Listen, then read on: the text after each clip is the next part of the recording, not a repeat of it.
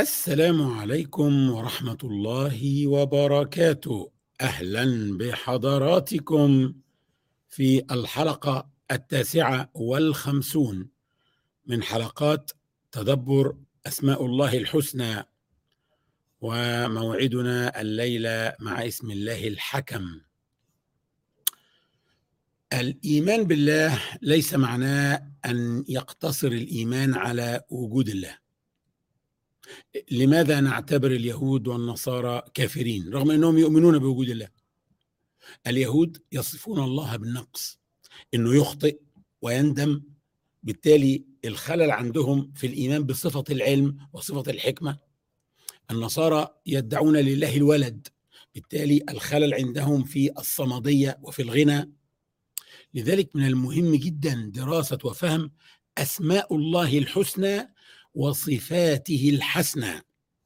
قال تعالى ولله الأسماء الحسنى فادعوه بها وذروا الذين يلحدون في أسمائه سيجزون ما كانوا يعملون. يجب إن إحنا ندعو الله بأسمائه الحسنى. يعني يجب أن نفهم مقتضيات هذه الأسماء ثم نطلب هذه المقتضيات من الله نطلب ما عند الله لنا. وقال النبي صلى الله عليه وسلم إن لله تسعة وتسعين اسما مئة إلا واحدة من أحصاها دخل الجنة. يبقى هذه الأسماء يجب أنها تغير في الإنسان تغير في شخصية الإنسان تغير في معتقدات الإنسان وأخلاق الإنسان حتى يصبح مؤهلا لدخول الجنة. إحنا النهاردة مع اسم الله الحكم.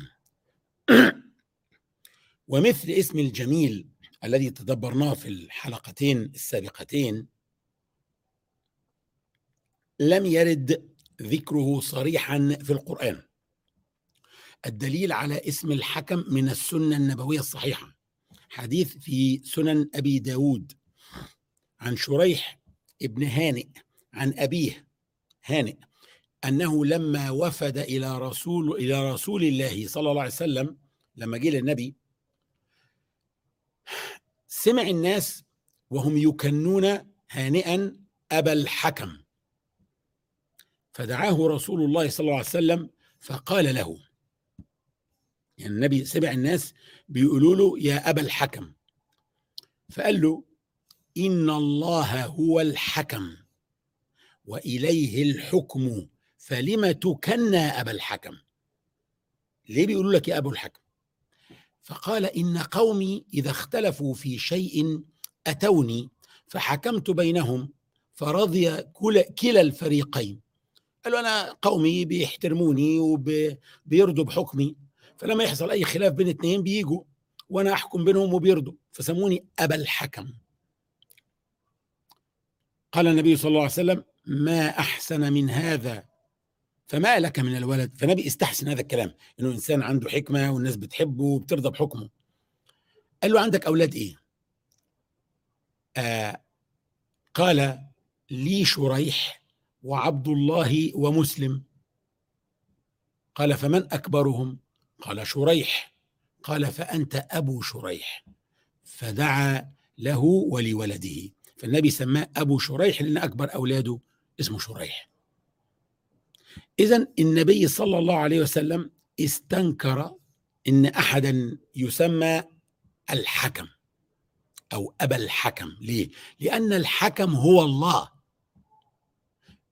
ممكن تسمي ابنك حكم لكن مش الحكم بالألف واللام.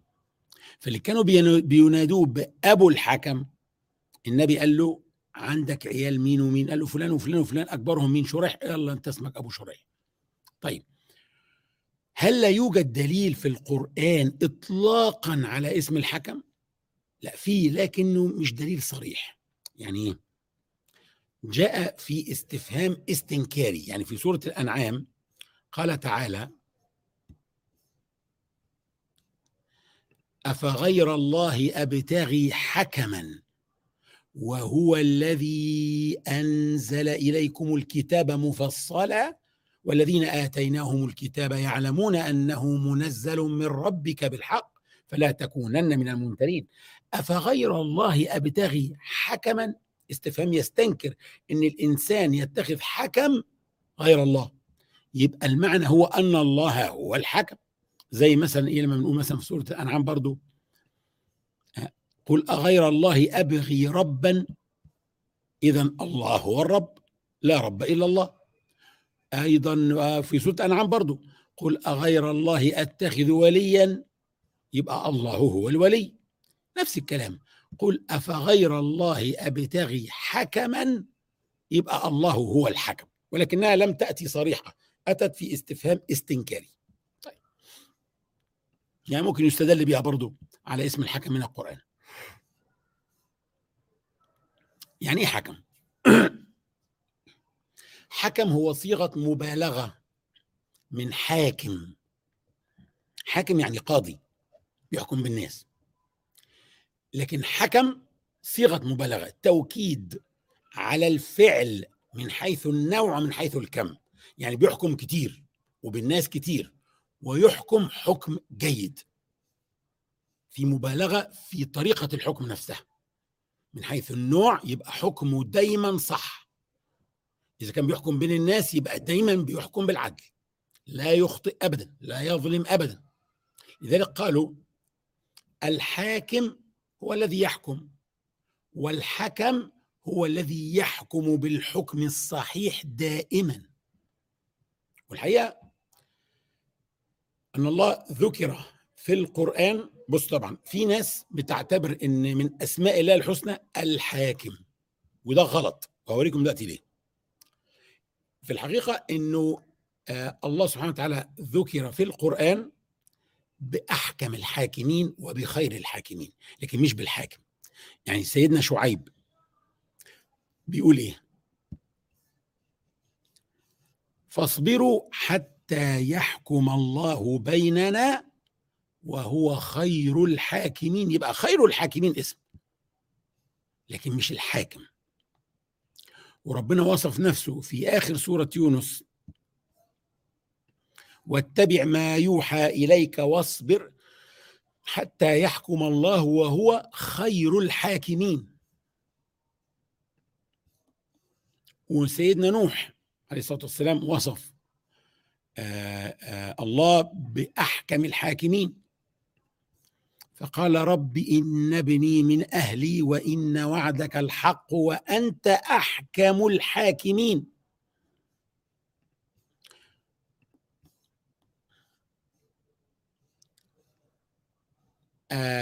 أخو يوسف اللي هو أعدلهم أو أحسنهم يعني. قال إيه في سورة يوسف؟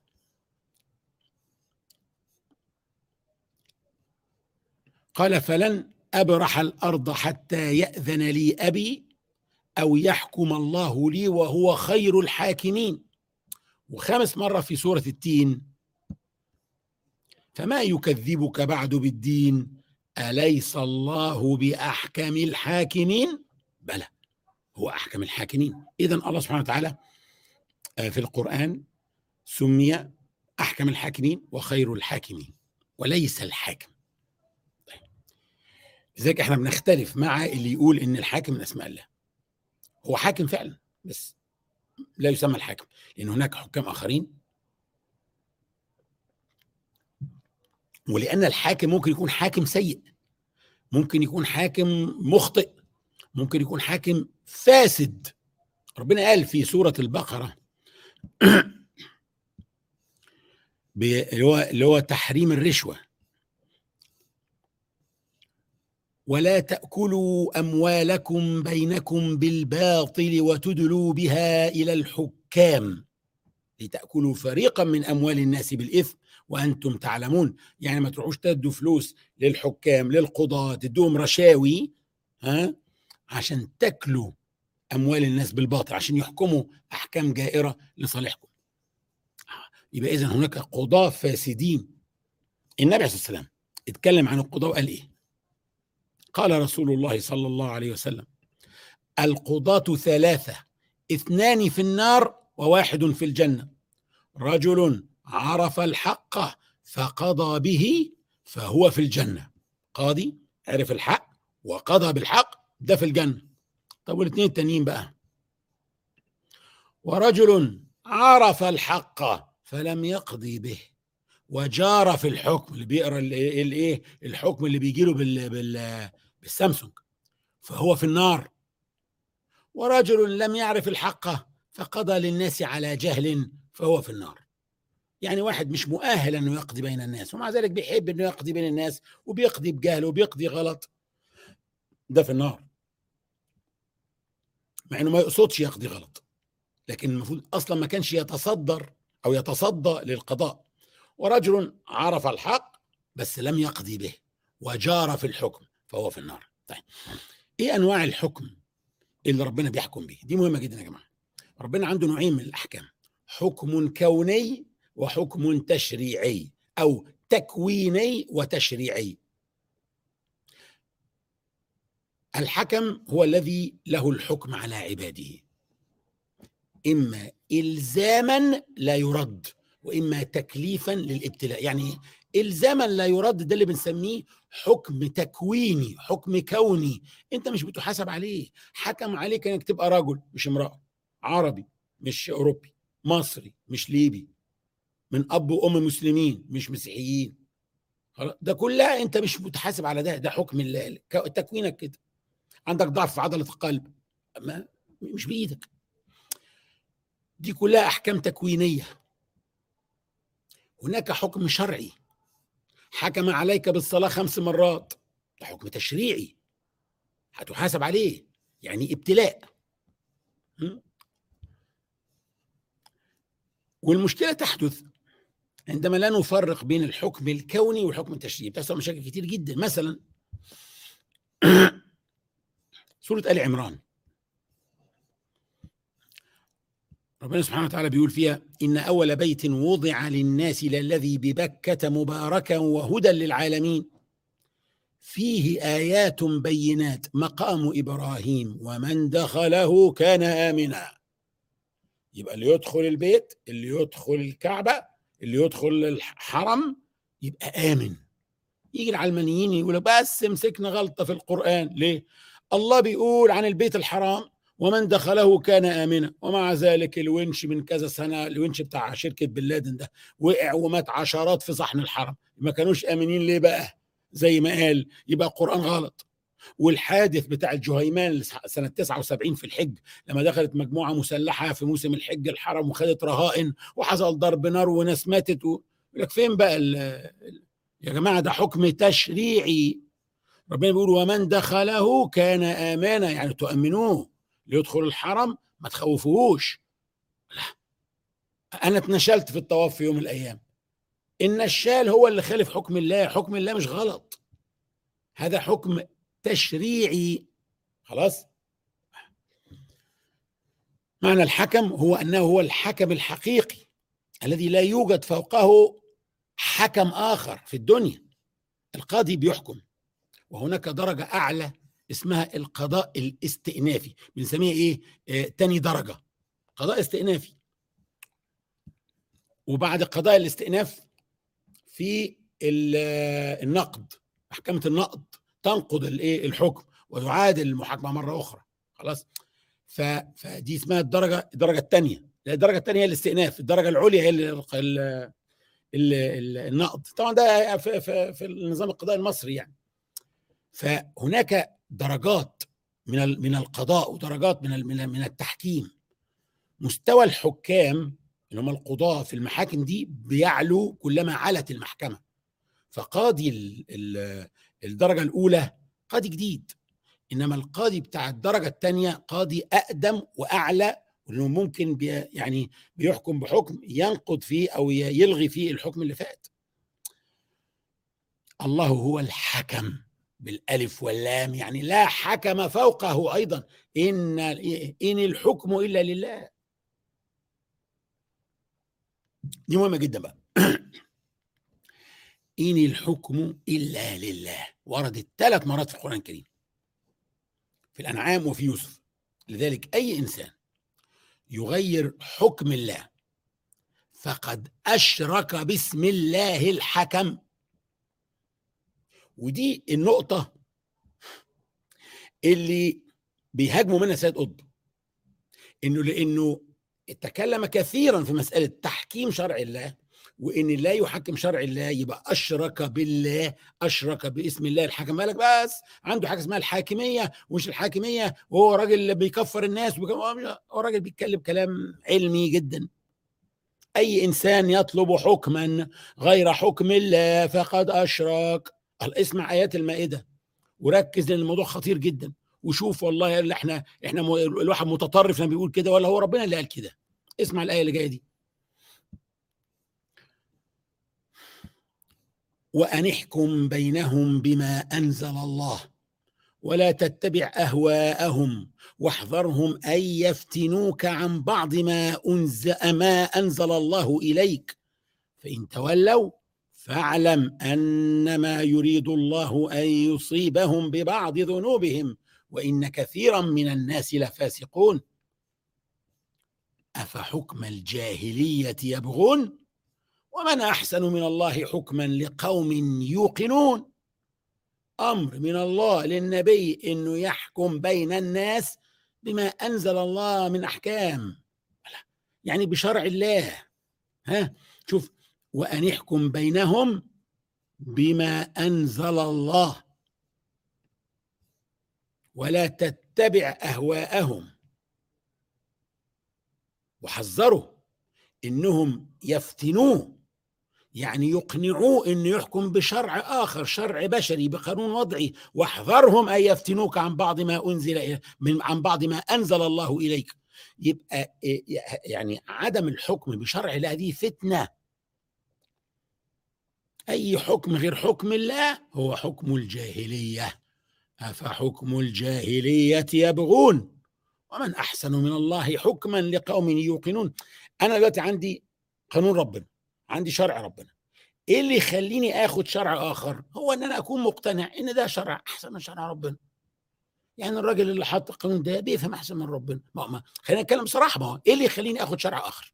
غير كده.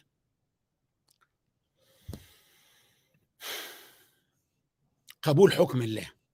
مش تبقوا عارفين شرط الإيمان. شرط لإيمان الإنسان إنه يقبل حكم الله. ربنا أقسم بنفسه في سورة النساء إن شرط الإيمان مش بس تحكيم شرع الله لا وكمان قبول شرع الله. دون إن الإنسان المحكوم ضده يجد أي مشاعر بالضيق. يجب يرضى بحكم الله حتى لو على رقبته. اسمع اسمع. شيء في منتهى العجب الحقيقة. فلا وربك لا يؤمنون حتى يحكموك فيما شجر بينهم ثم لا يجدوا في أنفسهم حرجا مما قضيت ويسلموا تسليما. شايفين أهمية قبول حكم الله؟ ربنا بيقسم للنبي بنفسه هو بيقول فلا وربك. ربنا بيقسم بنفسه. كلما زادت عظمة المقسم به زادت أهمية المقسم عليه. ربنا بيقسم بإيه؟ يعني واحد بيقسم مثلا يقول لك وحياة ولادي ده غلط بس يعني بقول لك يعني إيه واحد بيقسم بحد مهم عنده؟ طب لما ربنا يقسم بنفسه مفيش أعظم من كده. يبقى اللي بيقسم عليه موضوع مهم جدا. مفيش أعظم من الله. فالله بيقسم بنفسه للنبي إن شرط الإيمان هو إيه؟ فلا وربك. لا يؤمنون. مش مؤمنين. لغاية حتى يحكموك فيما شجر بينهم. يحكموك يعني ان يحكموا شرع الله اللي هو القرآن والسنة. يحكموك يا نبي الله. الكلام هو السنة. يبقى سنة النبي مع القرآن. تشريع ربنا. ومش بس يحكموك لا. حتى لو حكموك برضو مش مؤمنين إلا لما لا يجدوا في أنفسهم حرجا مما قضيت. ويسلموا تسليما. هو ده معنى الإسلام.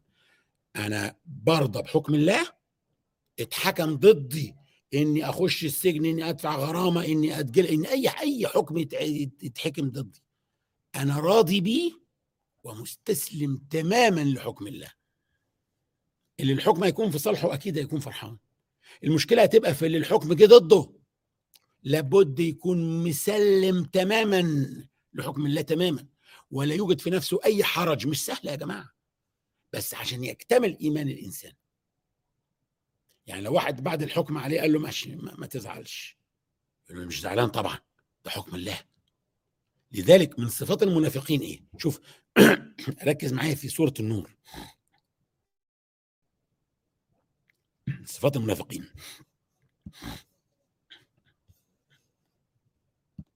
وإذا دعوا إلى الله ورسوله ليحكم بينهم إذا فريق منهم معرضون مش عايزين حكم الله.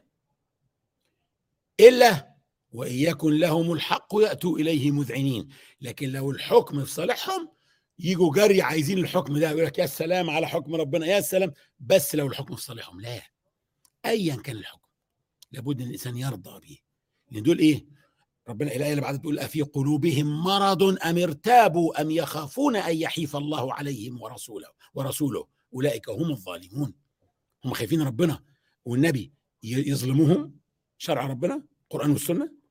لذلك في كثير من الناس مش فاهمين سيدنا الحسين ابن علي رضي الله عنهما ومن بعده سيدنا عبد الله بن الزبير بن العوام رضي الله عنهما ليه خرجوا ضد الأمويين؟ يقول لك أليس هذا الخروج تمرد منهي عنه في الشريعة؟ في الشريعة التمرد على على على الدولة حرام. لكنهم لم يتمردوا على الدولة هم خرجوا لاستعادة حق الله. إن الحكم إلا لله. حكم الله هو إيه؟ وأمرهم شورى بينهم. هو ده حكم الله. يبقى لازم الخلافة تكون بالشورى. يتم اختيار خليفة المسلمين ها؟ ده أهم أمور المسلمين. يجب يكون بالشورى مش بالتوريث. فسيدنا الحسين بن علي ومن بعده سيدنا عبد الله بن الزبير بن العوام رفضوا أن يصبح أمر خلافة رسول الله صلى الله عليه وسلم بالتوريث. زي إيه؟ زي دولة الروم ودولة الفرس. مع إنهم أكبر دولتين في الوقت ده وأعظم دولتين وأعرق دولتين القوتين العظمتين. لكنهم قالوا إيه؟ للأمويين قالوا بل تريدونها كسروية قيصرية. كسرى يتبعه كسرى وقيصر يتبعه قيصر. ركز هنا قوي. صحابة رسول الله ما شافوش إن هم لو قلدوا الغرب وقلدوا الدول المتقدمة هيبقوا أعظم ومتطورين لا إذا كانت الدول المتقدمة دي عندها حاجة تخالف شرع الله لا يمكن يكون التطور والتقدم في إني أخالف شرع الله. ففي النظام السياسي في تولي الحكم في أعظم دولتين كان النظام التوريث. ربنا قال وأمرهم شورى بينهم فالصحابة رفضوا نظام سياسي موجود عند أعظم دولتين. ليه؟ إيمانهم بأن الله هو الحكم. وأن الحكم يجب أن يكون لله. لم يقبلوا نظام الحكم في دولة الروم ولا دولة الفرس ولم يعتبروا هذا تطور ولا تقدم للأمام. فاللي حصل ما كانش تمرد بل محاولة لاستعادة حق الله في الحكم. يبقى إحنا قلنا إن ما يجعل الله هو الحكم الحق هو إنه يحكم بالحكم الكوني والحكم التشريعي. وأنه هو الحكم الذي ليس فوقه حكم آخر يلغي أحكامه أو يبطل أحكامه.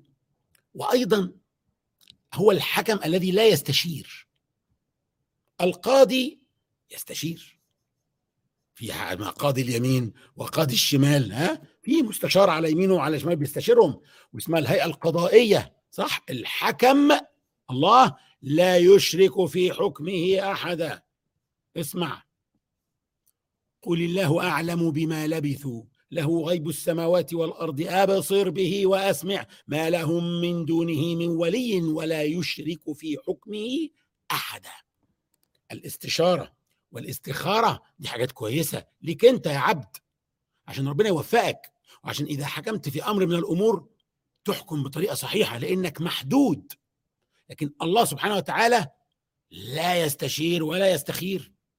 خلاص؟ باقي نقطة واحدة. ناس كتير بتغفلها لما بتدرس اسم الحكم. الله هو الحكم. أي الحكم الحق؟ وهو خير الحاكمين. وأحكم الحاكمين. ليه بقى؟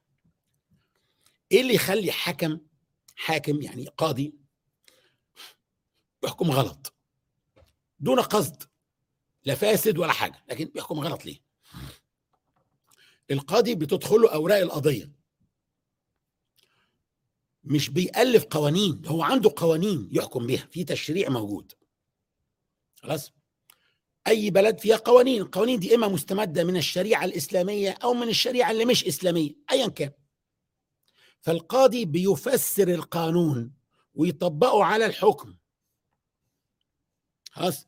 فالقاضي ممكن يخطئ في تفسير القانون. خلاص. إنما الله سبحانه وتعالى هو الحكم وهو المشرع فهو واضع التشريع وهو الحكم. فلا يوجد مجال إنه إن القاضي يفهم القانون غلط. لو القاضي نفسه هو هو المشرع يبقى لا يمكن يفسره غلط. هو فاهم هو حاطط إيه. فهمتوا بقى؟ يبقى الخطأ غير وارد حتى من ناحية براجماتية. مش بس لأن الله كامل هو الذي له الكمال ولا يخطئ لكن حتى من الناحيه البراجماتيه لما يكون المشرع هو الحكم لا يمكن ما يفهمش تشريعه اللي هو حاطه. هو خير الحاكمين وهو أحكم الحاكمين. وإحنا هندرس قريب إن شاء الله اسم الفتاح. وهتشوفوا إن من معانيه هو الذي فتح بين عباده بتشريعات وقوانين. لذلك إحنا اسم الفتاح هتشوف مفاجآت في اسم الفتاح. آه مش عايز مش عايز أحرق المفاجآت دي. لكن هو في نفس الوقت الحكم الذي يحكم بالقوانين الذي شرعها هو نفسه. فلا توجد فرصة للخطأ أبدا في حكم الله. آه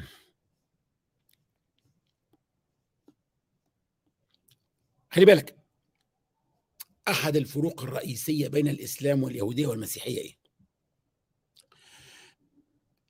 ال ال الله لا يخطئ في أحكامه أبدا. أما في اليهودية وفي المسيحية هتجد في سفر الخروج طبعا هذه آيات محرفة. فندم الرب على الشر الذي قال أنه يفعله بشعبه. عارفين قصة إرسال ربنا لطالوت ليصبح ملكا على بني إسرائيل؟ بصوا يا جماعة في سورة البقرة 248 وقال لهم نبيهم نبيهم ده في الوقت ده كان اسمه صموئيل. خلاص صموئيل. وقال لهم ده كان نبي بين يوشع بن نون اللي هو كان فتى موسى وبين سيدنا داود اللي هيجي بعد كده. فصموئيل قال لهم إيه؟ وقال لهم نبيهم إن الله قد بعث لكم طالوت ملكا قالوا أن يكون له الملك علينا ونحن أحق بالملك منه ولم يؤت سعة من المال. إزاي ده يبقى ملك علينا؟ لا ده لم يؤت سعة من المال. طالوت ده في العهد القديم اللي هو كتاب اليهود والمسيحيين ما اسموش اسمه شاؤول شاؤول. تكملة القصة دي عندهم بقى غير الرواية القرآنية تماما. عندهم بقى اليهود لما اعترضوا على توليه الحكم ها في العهد القديم إن طلع عندهم هم حق وإن ربنا اكتشف إنه غلطان. وندم ان هو ما سمعش كلامهم. اسمع بقى سفر صموئيل الأول اللي هو النبي. المذكور في القرآن اللي قال إن الله قد بعث لكم طالوت ملكا. بص بقى إيه سفر صموئيل بيقول إيه؟ وكان كلام الرب إلى صموئيل قائلا ندمت على أني قد جعلت شاؤول ملكا لأنه رجع من ورائي ولم يقم كلامي. فاغتاظ صموئيل وصرخ إلى الرب الليل كله. قعد طول الليل يزعق لربنا. هذا اللي بنقوله. المشكلة ليست في التوحيد عندهم المشكلة عندهم في توحيد أسماء الله وصفاته. عندهم ربنا يخطئ ليس عنده حكمة ما عندوش حكمة مش الحكم مش الحكيم يخطئ في أحكامه. هذا كلام خطير. شيء مزعج جدا الواحد بيبقى مش قادر يقرأ الكلام ده يعني. لكن ناقل الكفر ليس بكافر أنا محتاج أن أوريه لكم يعني. في الإسلام الله هو الحكم الذي لا يخطئ في حكمه ابدا. آخر نقطة هي مسألة العدل يا جماعة. للأسف يظن الناس أن العدل من أسماء الله وده غير صحيح. لم يرد اسم العدل لا في القرآن ولا في السنة الصحيحة ورد فقط في الحديث المشهور الضعيف اللي فيه الأسماء الحسنى التسعة وتسعين المشهورة العدل. آه العدل أكيد ربنا أمر به ده تأكيد بالتأكيد يعني. أمر به كثيرا يعني. يعني في سورة المائدة سنجد آه يا أيها الذين آمنوا كونوا قوامين لله شهداء بالقسط. ولا يجرمنكم شنآن قوم على ألا تعدلوا اعدلوا هو أقرب للتقوى. واتقوا الله إن الله خبير بما تعملون. فربنا بيأمر بالعدل طبعا. في الحجرات ربنا بيقول وإن طائفتان من المؤمنين اقتتلوا فأصلحوا بينهما فإن بغت إحداهما على الأخرى فقاتلوا التي تبغي حتى تفيء إلى أمر الله. فإن فاءت فأصلحوا بينهما بالعدل وأقسطوا. إن الله يحب المقسطين. فربنا يحكم بالعدل أيضا بين الناس. العدل هو إعطاء كل ذي حق حقه. ماشي؟ طيب. ربنا يقتص من القوي للضعيف ومن الظالم للمظلوم بالعدل. لكن ليه ربنا مش من أسماء العدل؟ طب العدل حاجة حلوة. ببساطة إن إحنا لا نريد أن يتعامل معنا بالعدل. باستمرار لا. لما يقضي بيننا نعم نريد العدل لكن في الذنوب التي بيننا وبين الله العدل لو اتطبق هنروح في داهية. إحنا مش عاوزين العدل إحنا عاوزين الرحمة. في ناس فاهمين إن لو ما فيش عدل يبقى في ظلم. لا مش بالضرورة. لو ما فيش عدل بين الناس يبقى في ظلم. لكن لو بيننا وبين ربنا ما فيش عدل يبقى في رحمة. ربنا لا يظلم. خلي بالك. يعني الذنوب اللي بين الناس وبين الله اللي هو الذنوب ارتكاب المعاصي تقصير الإنسان في شكر الله تقصير الإنسان في حمد الله. لو ربنا عاملنا بالعدل مصيبة. كلنا ندخل النار. بديل العدل هو الرحمة وليس الظلم. ربنا ادانا الأمان إنه لن يظلم ابدا. يبقى لو ما فيش عدل يبقى في رحمة. يبقى أنت عايز ربنا يبقى عدل اللي عايزه يبقى رحيم. هي دي النقطة شوف ربنا قال إيه؟ في سورة الكهف ولا يظلم ربك أحدا. فما تخافش لو ما فيش عدل ما فيش ظلم مع الله. إن الله لا يظلم مثقال ذرة. اللي أصغر حاجة. إن الله لا يظلم الناس شيئا. على الإطلاق. ربنا لا يظلم ابدا. فإذا نسأل الله أن يعاملنا برحمته ولا يعاملنا بعدله. أقول قولي هذا وأستغفر الله لي ولكم. أنا الحقيقة انتهزت فرصة إن المؤتمر خرج في break راح يصلوا الدور وأنا بجمع. فقلت إيه؟ أعمل ال ال live النهارده من مؤتمر ماك في تورونتو كندا 2023 إني داع فامنوا اللهم أنت ربنا خلقتنا ونحن عبيدك وإماؤك وأبناء عبيدك وإمائك نواصينا بيدك ماض فينا حكمك. عدل فينا قضاؤك اللهم ربنا رب السماوات ورب الأرض ورب كل شيء ومليكه فالق الحب والنوى منزل التوراة والإنجيل والقرآن العظيم. نعوذ بك من شر كل دابة أنت أخذ بناصيتها. أنت الأول فليس قبلك شيء وأنت الآخر فليس بعدك شيء وأنت الظاهر فليس فوقك شيء وأنت الباطن فليس دونك شيء. اقض عنا الدين وأغننا من الفقر. اللهم أنت الله لا إله إلا أنت أنت الغني ونحن الفقراء إليك.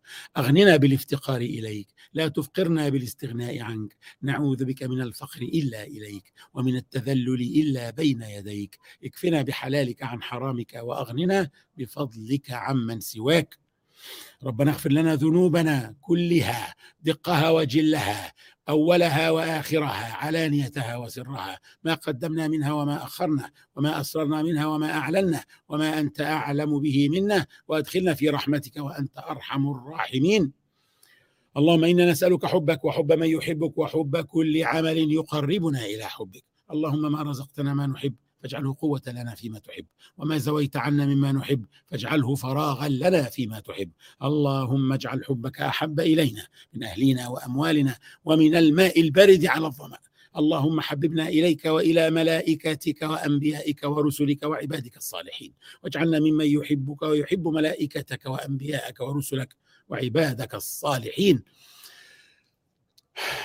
اللهم فاطر السماوات والأرض عالم الغيب والشهادة. أنت تحكم بين عبادك فيما كانوا فيه يختلفون فبحق كل حرف في كتابك تلوناه أو تدبرناه.